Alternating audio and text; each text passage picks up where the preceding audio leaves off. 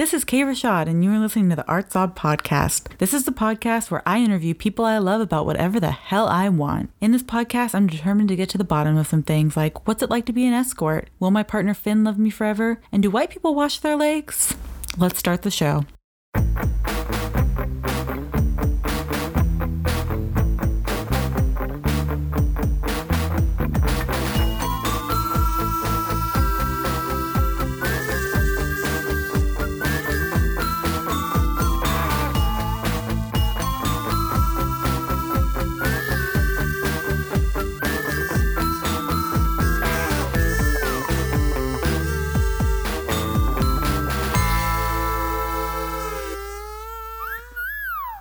Today, I am talking to Andrea Roussos, who is an Instagram artist and a regular artist. she's, she's an artist, folks. She's a really incredibly talented artist. She's a mom. She's a now local Hawaiian, but wasn't always a Hawaiian. And she is an activist and an incredibly smart, witty, shrewd satirist, I'd say. And my friend. Hi, Andrea. Hey Kaye. How are you, girl? Sweet intro. I'm good, thank you. How are you? I'm doing good. Did I miss anything? How would you introduce yourself? No, I, I think that was really great and um, really flattering. Thank you. I would just like to clarify um, that I am not Hawaiian by blood and I Right. am a settler. Mm-hmm. Um, and there's a lot of complications that goes along with that. I just like to make that clear to everybody that I am not Hawaiian. I am a I am a a settler here. Yes. And um, yeah. Um, so just so we um can refer to you properly, what are your pronouns and identifiers, lady? So I am a white, queer, cisgendered Mhm. woman. Um, I go by she, her. They, them is also fine. Okay. Um, the, yeah. All right. That's it. Good. Mhm. And um, what you drinking? Right now, I'm drinking some decaf coffee. I'm trying to cut down my caffeine. Oh, okay. Yeah. I can't say the same. I'm having some regular ass coffee, vanilla flavored coffee. Mm, Um. Yeah, um, I I got one of those Keurigs, but one of the um the one cup ones because it's it's cheap cheaper. It's like Yeah. thirty nine dollars. Um, and it's it's called a Keurig Mini or something, and uh, it's just it's so that I don't use the K cups all the time. Well, I got the uh, reusable K cup anyway. You I know, that's cool they have that now, huh? yeah, so you don't Yeah. have to spend all that money, you know, getting those K cups. Anyway, so it's just vanilla coffee. But you are you eating anything right now? Because I'm eating. You're. It's breakfast time for you. You know, lunchtime for me. just drink coffee in the morning and then I eat later on. So I'm just doing the coffee right now. That's probably how you stay so trim and thin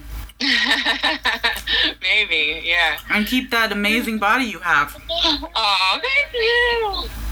Oh, thanks, baby. That's my, my kid in the background. You might hear her from time to time. Yeah. No, that's fine. I wanted. To, I'm gonna ask you about your kiddo later. Um. Do you know how we met? How did we meet?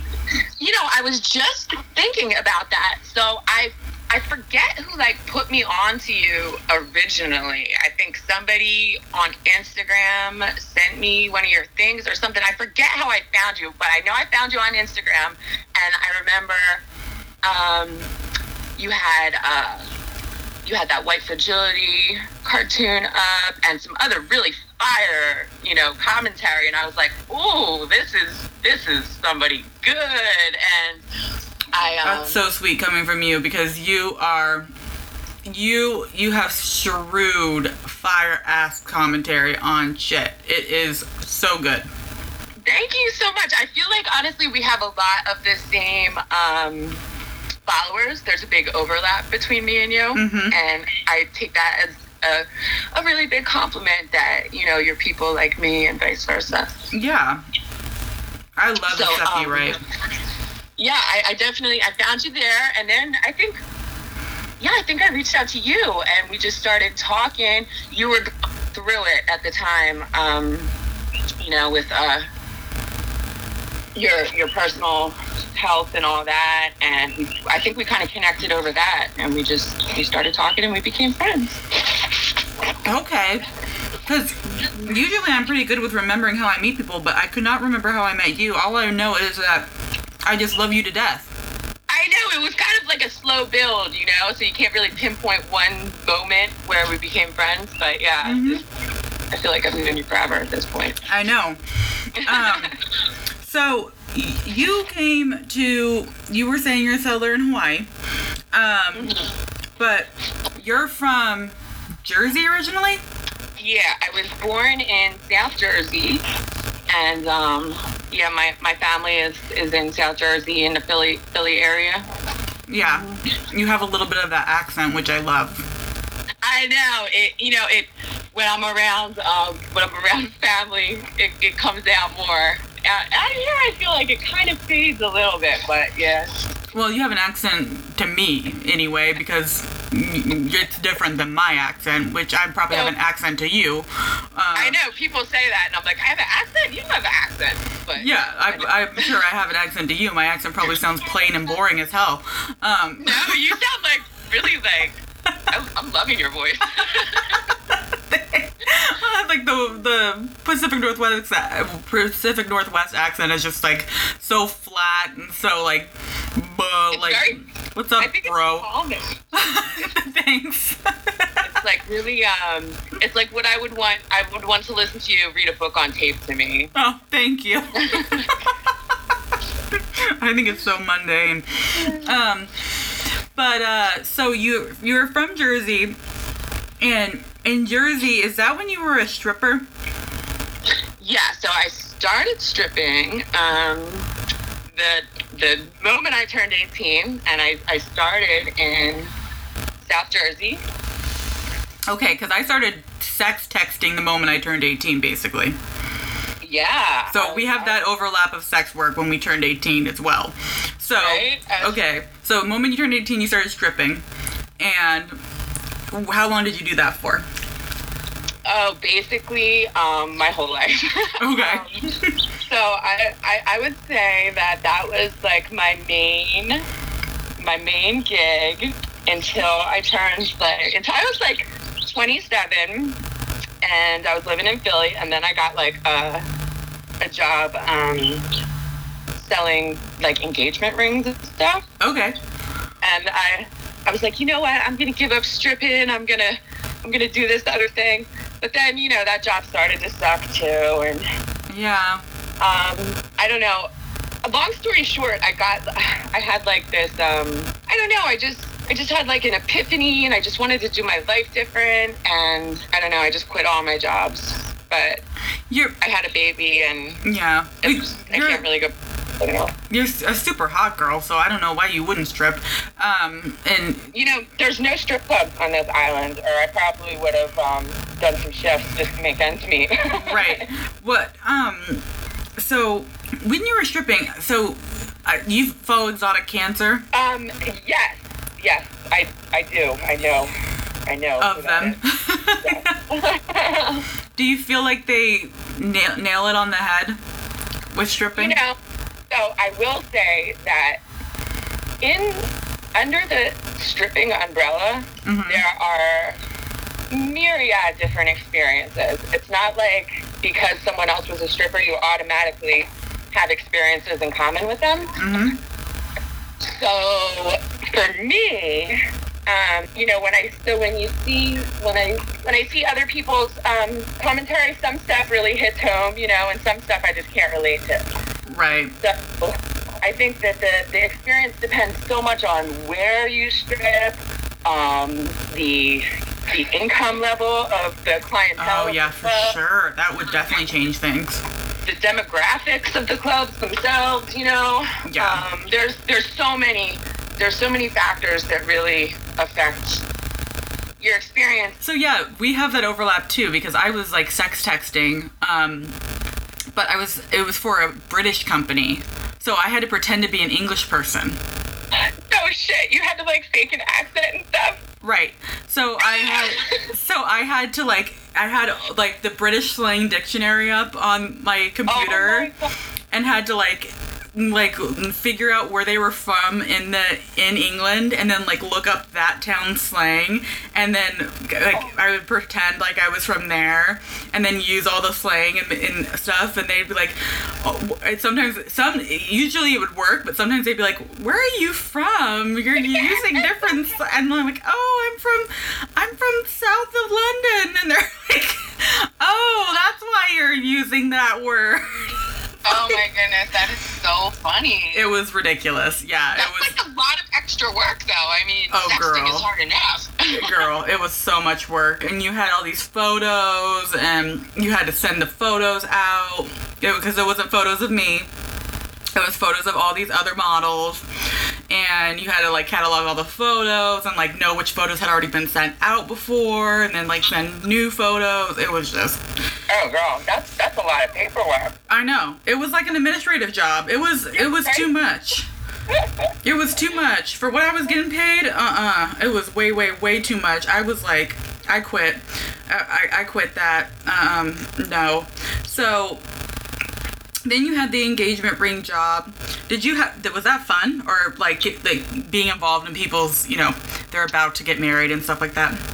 You know, I'll be honest with you. I've always been um, kind of a lower socioeconomic type of person, Mhm. and um, I never had like a uh, a job that I had to like look nice for or like be professional for.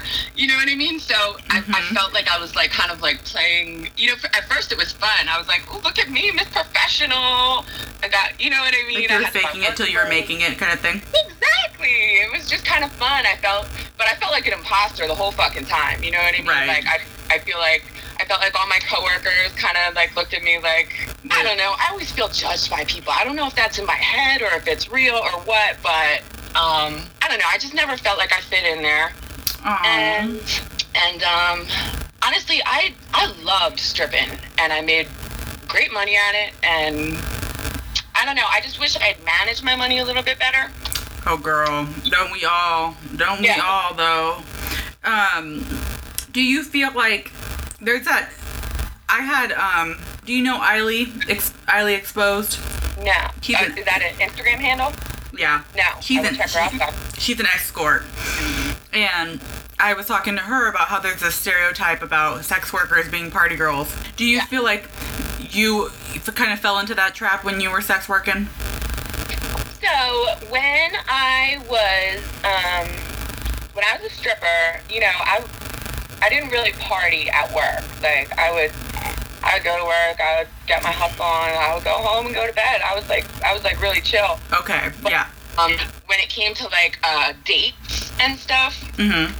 um, I would I would definitely partake in in substances just to kind of I don't know if I went on a date just stone cold sober it, it was just hard to hard to get into it you know what I mean Mhm. like hard to make it seem like I wanted to be there hard to Yeah. Don't- so so definitely um, definitely not as much the stripping aspect of it but the actual sex work of it I definitely um, I definitely would party just to kind of um, Yeah.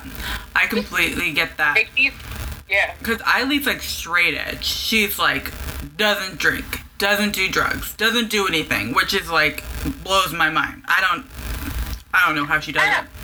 I know a lot of sex workers that, that have those um, parameters set for themselves, and honestly, those sex workers are the ones that, um, the, in my personal experience, handle shit the best. Yeah. Like they, you Yeah. know, they stack the money. It's all business. It's you know, they are clear on their boundaries and what they're doing. I think I think that's really smart. I definitely didn't do it like that myself. I got into drugs big time and was all fucked up for many years. Yeah. But I mean, God bless them, but that that's hard to do.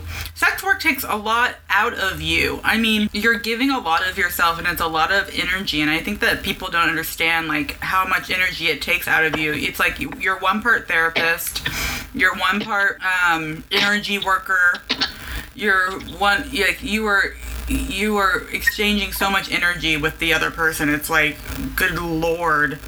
You, feel, you feel like you are exhausting yourself with just dealing with another person like that in that in that Oh. capacity. So you so you, you stopped stripping and then when when did you move to Hawaii? So the timeline was, yeah, I was stripped mostly on the East Coast, New Jersey and Philly. Yep.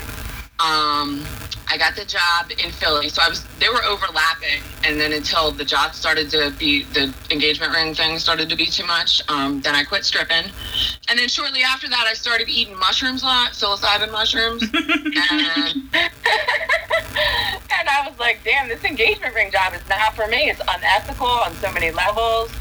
Um, I feel like I'm just kind of hustling people, but in a more bullshit kind of way. That's um I mean, I met my partner on mushrooms, so I mean I wasn't on mushrooms, he was on mushrooms.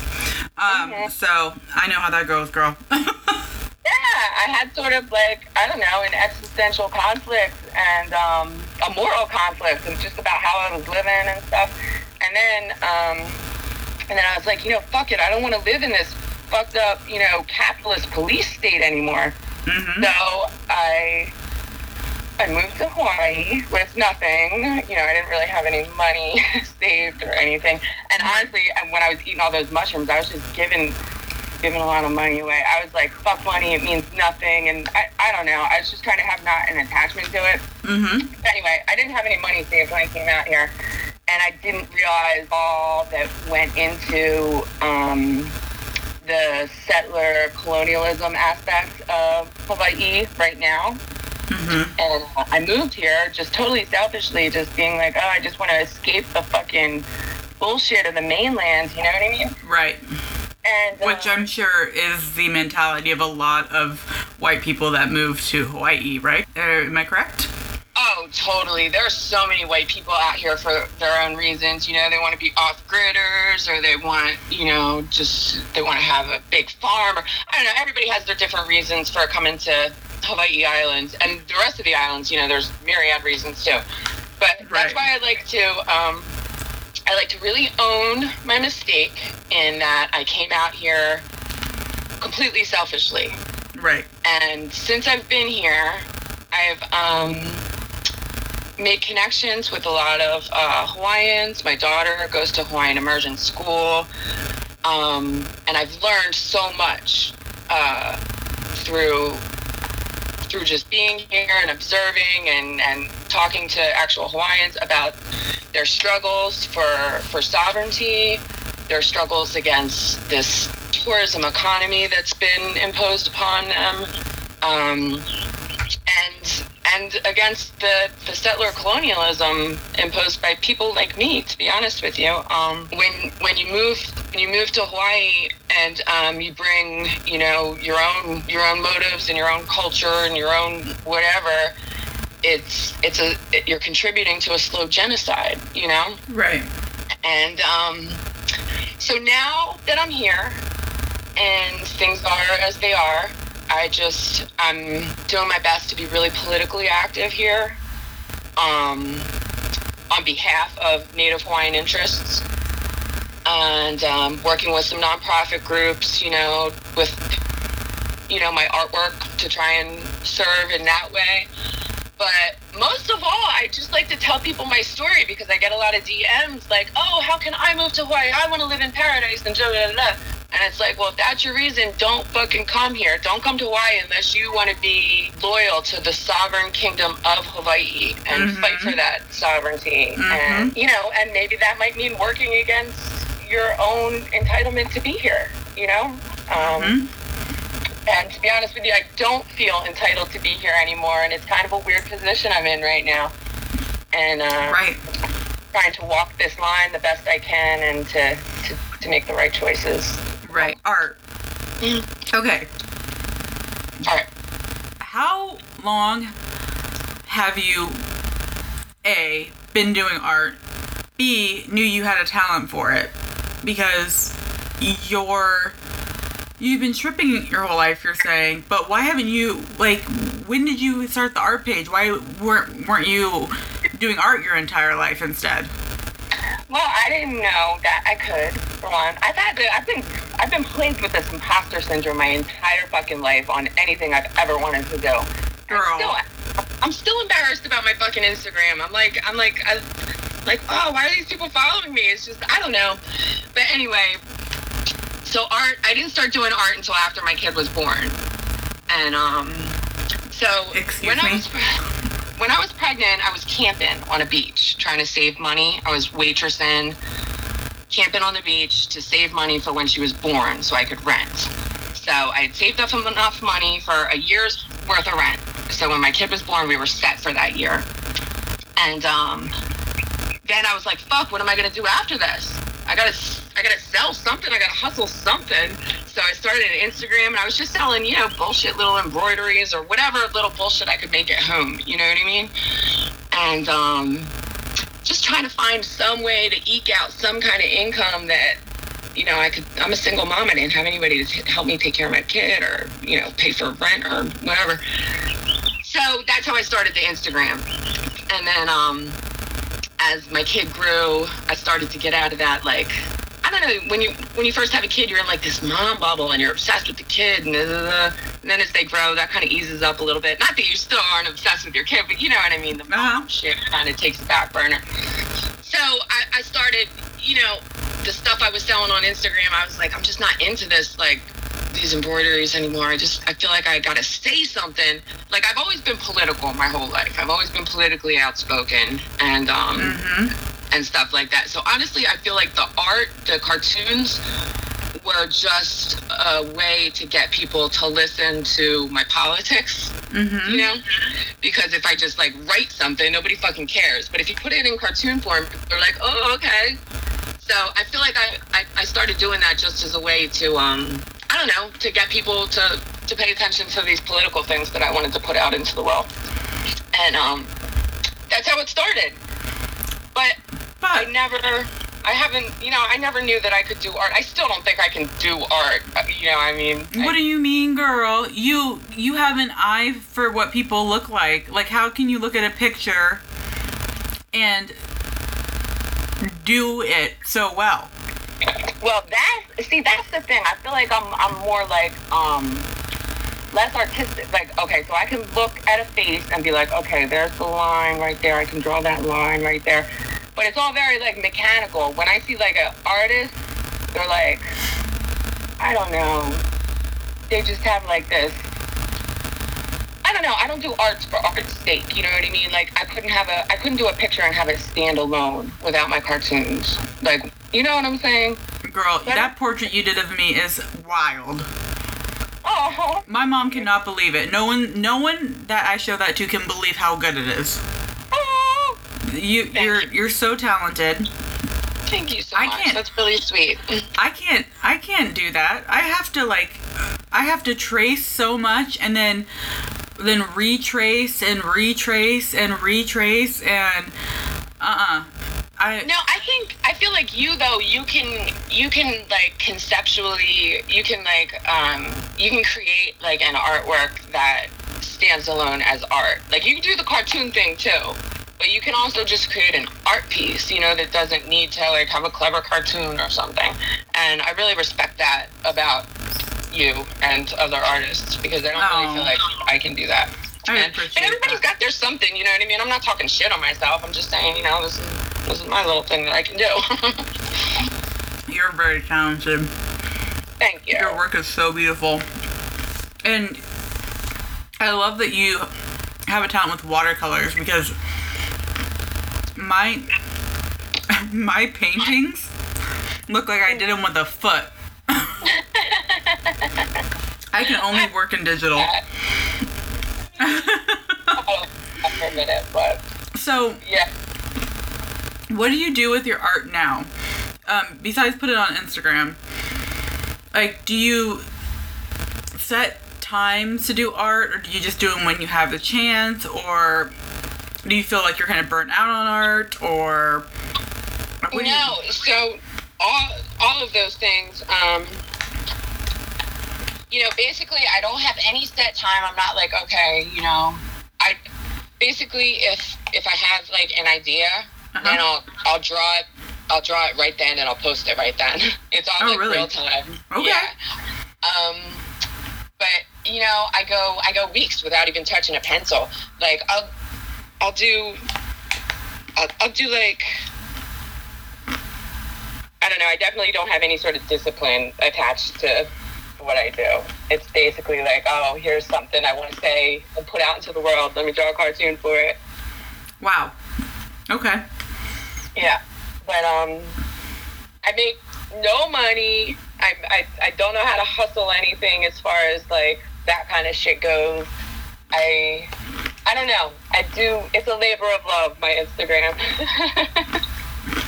That's amazing. um, but I uh I don't know. I I. I just appreciate being able to, um, I don't know, uh, have have a, a, a platform to find other like-minded people to you know discuss things to learn things. I've learned way more on instagram than i've ever than i've given back. You know what i mean? People there's so many brilliant fucking people on uh on social media that are putting out so much incredible content. And i've just i've learned and grown so fucking much just from just from that. And i just hope that if i you know if i can give back just a teeny little bit of that Mm-hmm. then that's a good thing Well, don't sell yourself short. I mean, you do the, what you do for um, teaching people about settler culture in Hawaii is really important. I mean,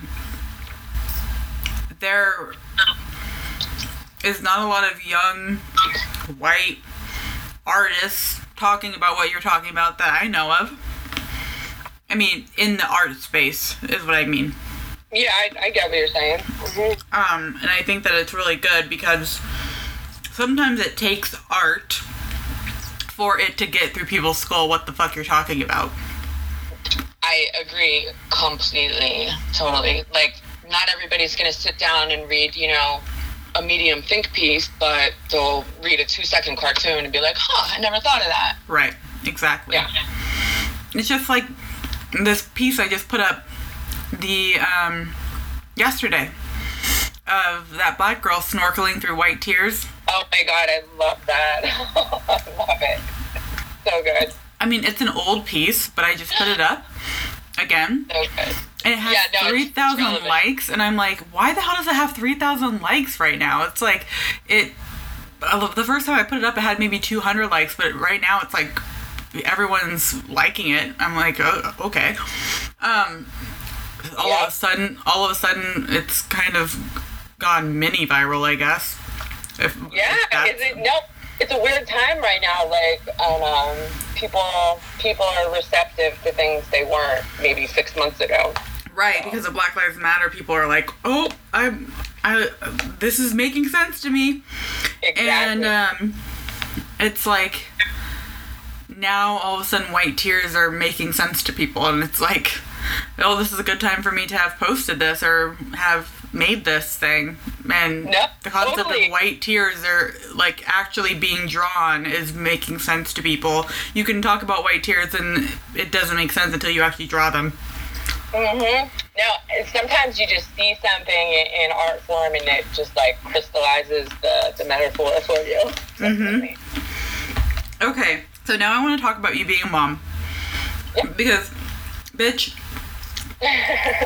I cannot believe that on top of everything else, in Hawaii, when you tell when you told me that you're living on a farm, wait, you live on a farm, right? On property. Yeah, yeah. You live on farmland Mhm. in like a little little house, Well, yep, I call it a shack. a little shack. Okay. I don't know if it's an actual house, but yeah, Is it okay? It's a, a one, one room house. it's a structure. Yep. hmm It only has one room, correct? It's one room. Yeah, Yeah, okay, a one room house. yeah. I'll call it that. A one room house hmm with your j- daughter. I'm like, what is this? What are you telling me, Andrea? Like, you're telling me about this, and I'm just like, girl, what? I know. It seems so weird to people. I know. Well, it just seems like it's so beyond the realm of, um, like something that would even be on the mainland. Does that Yeah. make sense? No, I know a lot of so. Now that's that's something that I didn't understand about Hawaii either before I moved here. So every island is completely different. There's no one singular Hawaii. Right. Um, and the island that I'm on, Hawaii Island, um, some people call it the Big Island, but you really shouldn't. You should use its proper name, Hawaii Island. Um, out of respect to you know Hawaiians and their olelo, their language. And um, that's actually something I'd like to touch on. A lot of names have been renamed here. You know, make it more palatable for for people that don't speak Hawaiian. You know what I mean? Like Right. Kings Landing or Four Mile Beach, and but these all have historical place names, and it's important to use the historical place names. So, Mm. so the Big Island is not the Big Island; it's Hawaii Island. And um, anyway, it's much, much, much more rural than the other islands.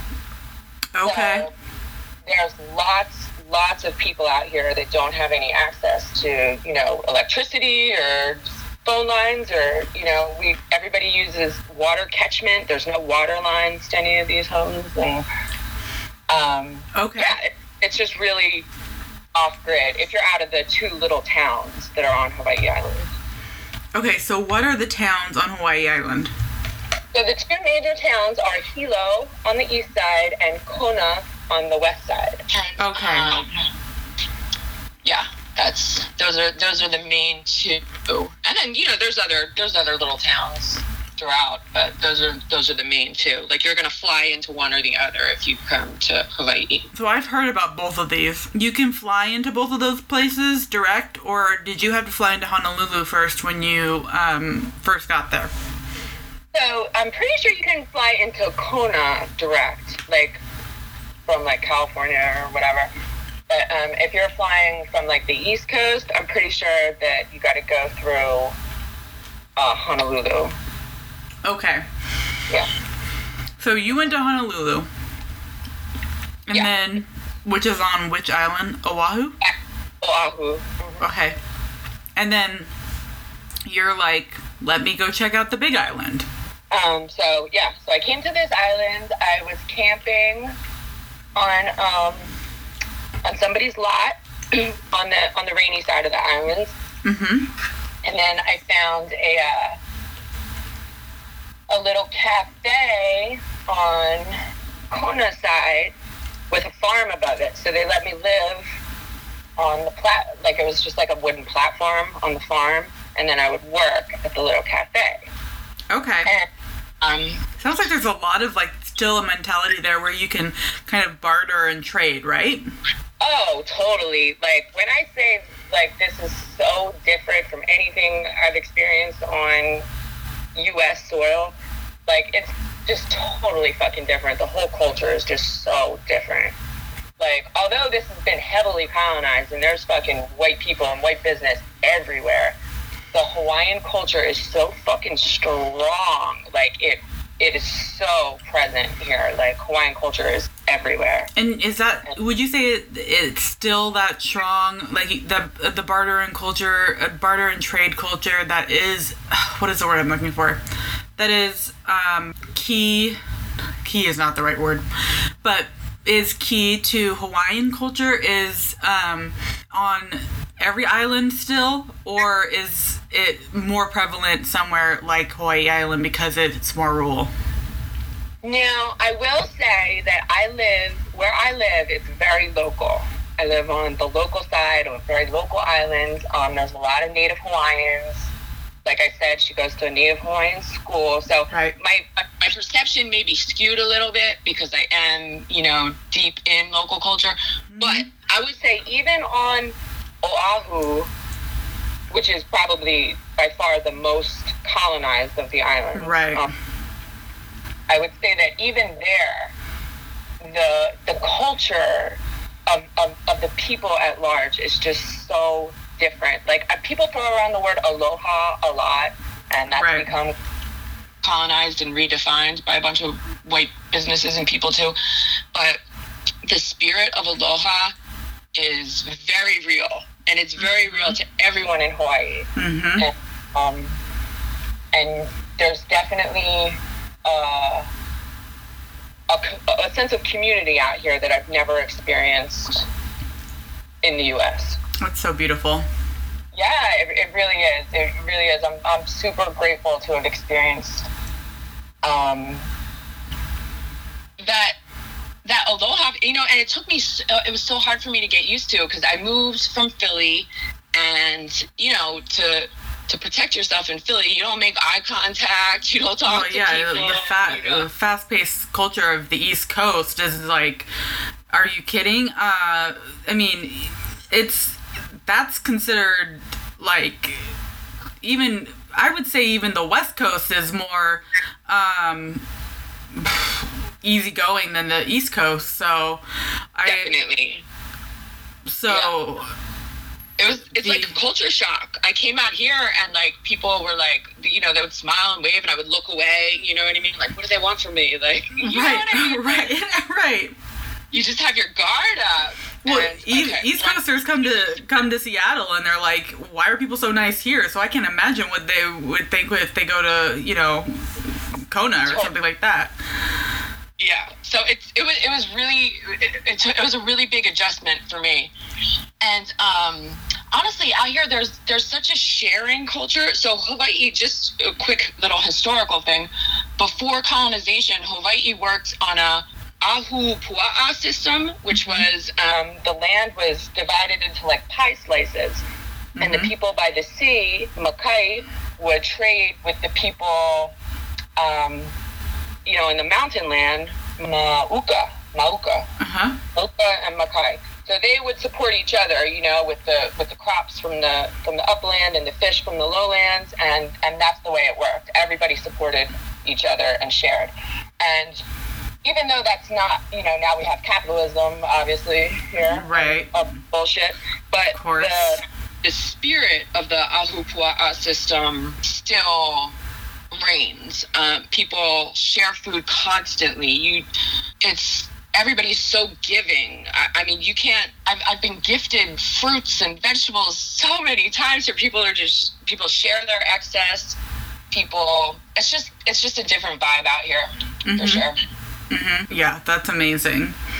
Um, so okay, so you get to the Big Island or Hawaii Island, um, is what we call it, um, not the Big Island.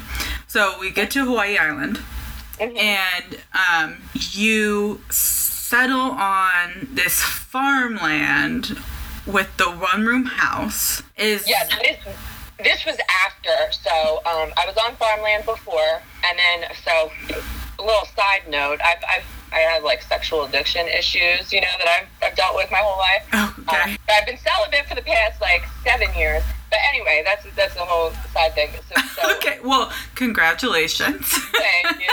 Thank you. In my sexual addiction, though, I was like, so I was living on this farm. I was, I, I was like, you know, down in bottles of wine every fucking night, and um, there was some cook at the, a cook at the cafe. what kind of wine do Um, you like? Red. Oh, girl, me too. Oof. But there's a special ty- tri- type of drunk when you drink red wine. That is like, ooh, Yes. ooh, that's a special type of drunk. Anyway, go ahead, girl. So you were drinking bottles of wine every night. Yeah. So I started fucking the cook from this cafe. Uh huh. Uh huh. And um, anyway, that's the, I got Pregnant. pregnant. Yep. That's what And happens. I, I was like, I'm gonna have this fucking baby. So um, How old were you? I guess I was 34. Okay, so when you're 34, it's kind of like it's it's a pretty big decision not to have the baby. It's it's a smaller decision to have it almost. You know, it's like No, totally. Like, okay, so I had, yeah, I had, um, I had had an abortion when I was like, when I was like 19 or something. uh And then, um, and then I hadn't been pregnant since then, you know, and then I got pregnant when I was 34 and I was like, you know, fuck it, this might be now or never. I don't think, because even today, I don't think I will ever find somebody that I want to cohabitate with. I've just Right. never been able to find somebody that I've like liked in in a romantic way that I want to settle down with. It's just, I just my whole life I just cannot find someone. So I'm like, fuck it. I'm, if I'm gonna have a baby, it's gonna be by myself, I guess. So I was like, I'm gonna have this baby. Mm-hmm. So, so I had the baby. So anyway, yeah, I'm, I'm, I was, I was, I was living in a tent in a lava field off a beach. Okay. Um, and um, I, I would, I would get up, I would go shower at the beach shower, and then I would walk down to the resort to go to work at this at this fancy restaurant that I got a job at waitressing. Mm-hmm.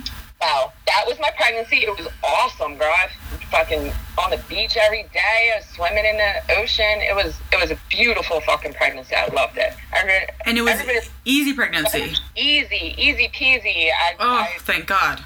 it was it was wonderful. I, I'm so lucky. I had no issues. I felt so good. I felt so fucking beautiful with my big ass belly. I was just I loved being pregnant. I fucking loved it.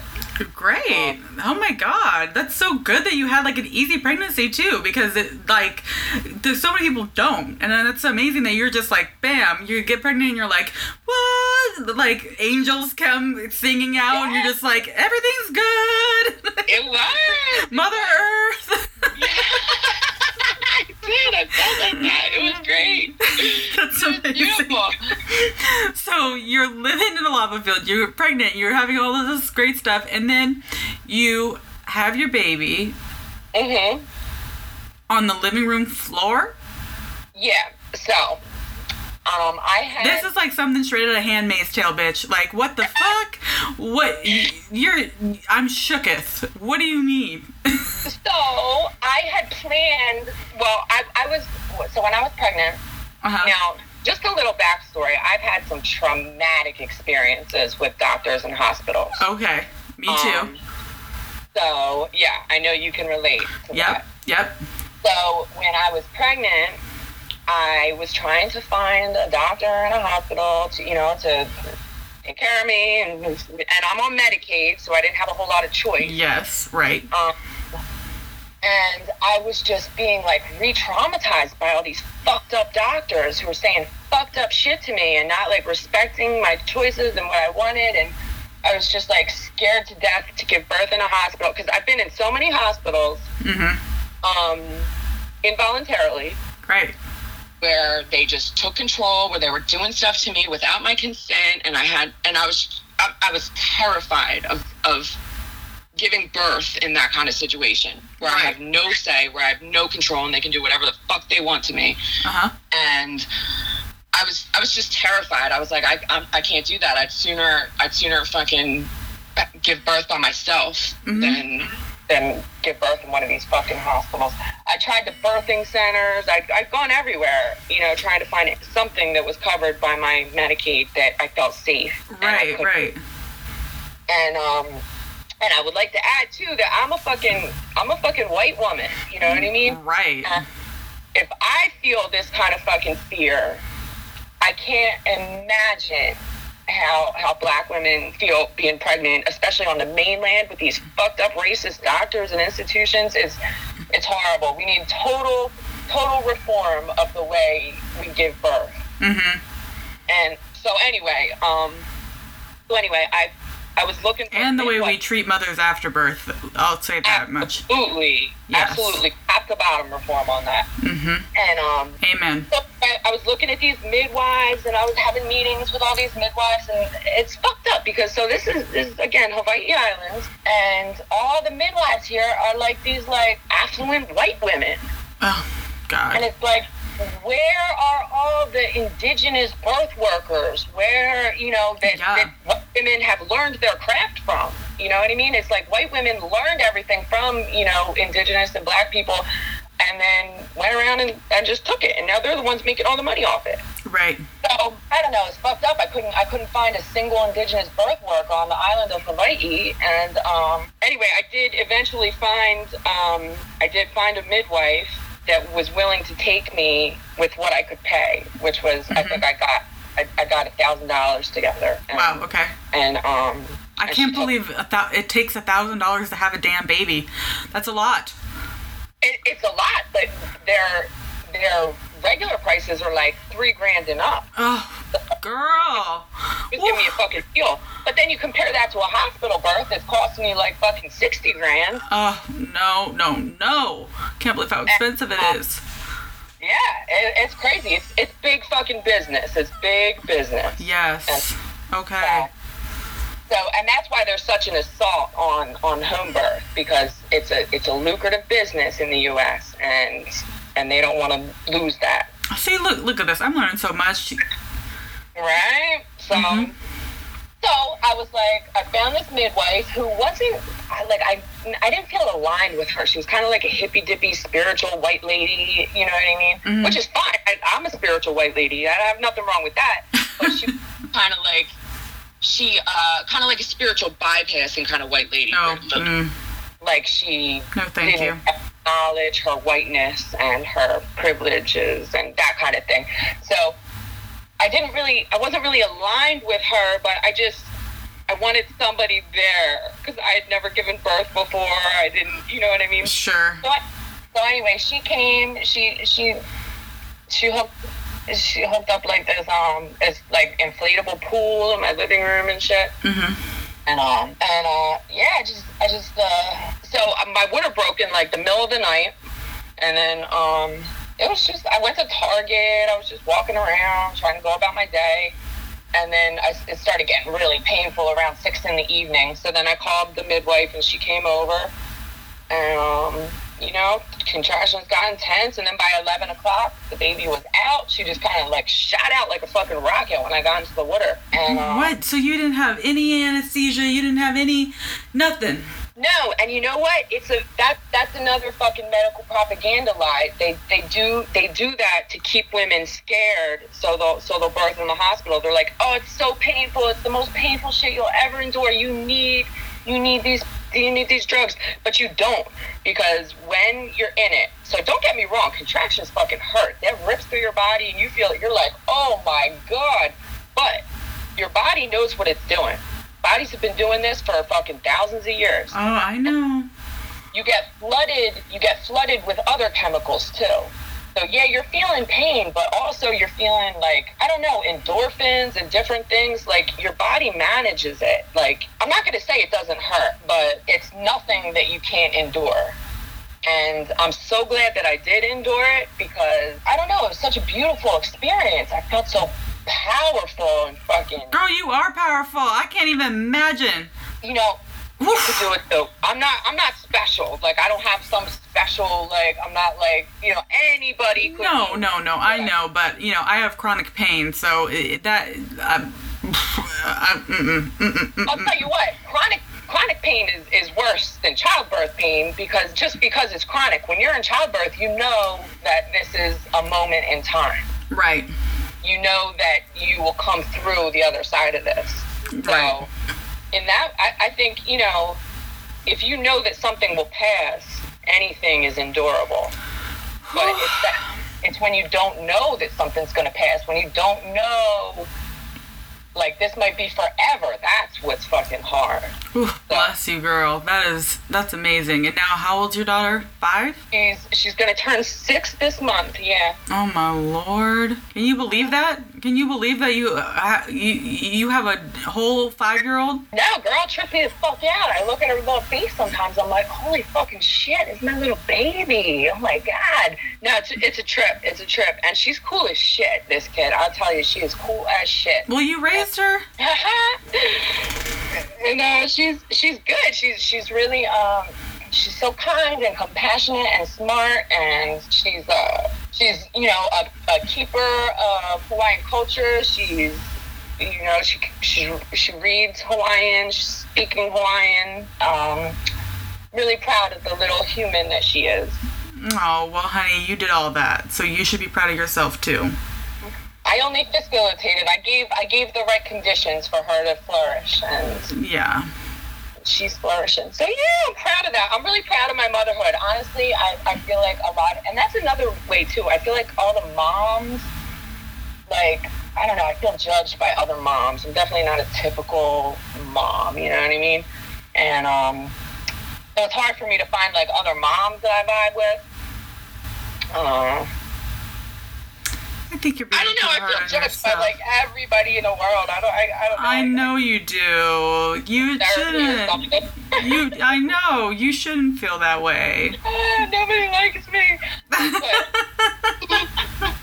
I think I you're know. incredible. I think you're incredible. Thank Um, you. so I wanted to ask you about um, the conspiracy theory about white people uh, not washing their legs.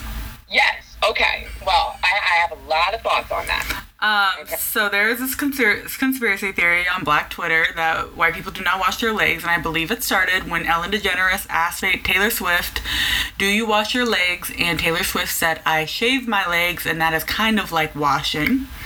Right. Okay. I Black- was wondering where from. That's interesting. Black Twitter ran with it and then did a poll, and white people at 40% said they did not wash their legs.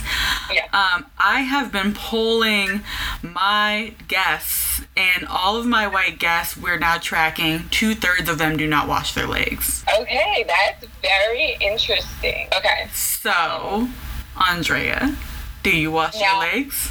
I, w- I will say that I do wash my legs. Okay. Okay. But but there, that comes with that comes with a, a caveat. I, I I wash my legs because um I like I I just had oily skin my whole life. I've had acne problems and I get ingrown hairs on my legs. Okay. Shaving. If I so I wash I, I scrub those bitches with like an exfoliating scrub. Okay, here we Uh-huh. go. Yes. All right. So, but I have, you know, I have a reason to do that. Like I said, you know, I get ingrown hair. So I don't know. I don't know if I would have washed my legs if not, because I'll tell you, culturally, Uh huh. white white people aren't raised to wash like that. Like I, my my mom, she she was never like wash your feet, wash your legs. You know what I mean? Never. I, I don't know. I, I can't remember ever being specifically taught to to wash like that. And I will say that I've dated enough fucking white people Mhm. to to be able to confirm that most white people do not wash below their genitals.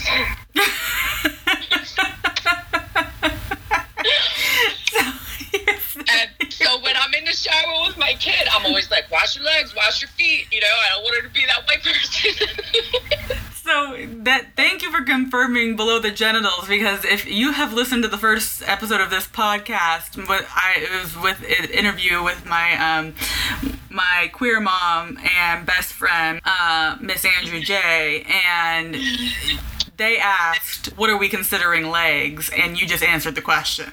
yeah, yeah. and I said, "I believe it's coochie down," and correct, coochie down. So. No, because and I've asked I've asked white people about this too, and they're they're like, well, the soap is running down your body, so it's getting clean, and I'm like, "Oh, I don't know if it works like that. I mean, No, doesn't work like that. So Yeah. here's the additional question: Do you do do you use a washcloth or a loofah? Okay, so th- that this is an interesting cultural difference that I've noticed since I was a kid when I, you know, sleep over at other people's houses. Uh huh. But, so no, we were we in my house we were a white household. We were not raised with any kind of washcloth or, Uh-huh. or, or anything for that matter. We took the bar of soap and put it right on our damn skin. I know, I know y'all do that because my fucking partner does it, and I was shook. It's crazy, right? So now, as an adult, like once I got, you know, out of my mom's house and was doing my own shit, I'm like, this is fucking weird because there'll always be a random hair stuck on the soap and shit. It's just gross. It, it's gross. But anyway, so now, yes, I absolutely use. I don't use a washcloth just because, um, I don't know, it gets funky in my shower. We got a mildew problem, but I do use um like a sponge thing, and I use those exfoliating shower gloves. Yes, yes, it makes sense to me. Yeah, yeah. So definitely when when I um when I interact with um you know other white people about it, I try and tell the benefits of using a sponge or a washcloth. and Yes. not just so yeah. right on your body. It's so fucking gross. Like, yeah. POCs love a washcloth, so I am Yes. always I am always uh I'm always sh- shocked about the the soap to the body. No, Um, it's so weird. It's so weird. Honestly, I feel like white people are like um, are like dirtier because we never um, like. I feel like indigenous cultures and you know uh, black people and anybody like connected to their original culture more than white people were. Like, Mhm. you know what I mean? Yeah. They they have a historical record of the necessity of cleanliness. yeah. And I feel like white people, they started living in those weird castles and getting all stank and putting perfume on just to cover it and getting all fucking weird. I don't know, for like, and for like hundreds of years, white people have just been so fucking dirty and they don't have like the historical record to remember why it's important because we were the ones spreading the germs everywhere. I- we weren't the victims of the germs. Yeah, and I think I think that there's also a white privilege in just being a dirty hippie kind of, you know? Oh, totally. Yeah. Yeah. Yeah. Well, thank you for adding to my poll and for Yeah. being one of the white people that's invited to the cookout, Andrea. I appreciate that. um, Andrea, where can people find you online? So yeah, my Instagram is Andrea Roussos. Um, just my name. Um, and uh, yeah, that's pretty much my only online presence. I, I, I do Instagram sporadically. And I don't fuck with the DMs. I'm sorry, but uh, you can email me if somebody wants to contact me about, you know, anything they want. Okay. I'm always down to to do um, to do artwork for any kind of nonprofit or you know worthwhile cause. Okay. Anybody needs some mediocre artwork for any of their righteous projects? Oh, some amazing artwork. All right. Well, Andrea, thank you so much for coming on the show. I appreciate you so much. I love you. You're the best. Seriously, Thank the you. best. It's so much fun. Yeah. I'll let you get back to your kiddo, and I hope you have a great rest of your morning. Thank you for having breakfast with me. Yay, thank you, Ken. Love you. Let's do it again. Okay, absolutely. Bye. Bye. Andrea is the best. You can get her. Andrea is the best. You can get her at Andrea Roussos, spelled A N D R E A R O U S S O S on Instagram. And if you want to reach me, you can always get me at the artsob on Instagram or email me at hello at theartsob.com. Thank you so much for listening. I appreciate you, and I will talk to y'all soon.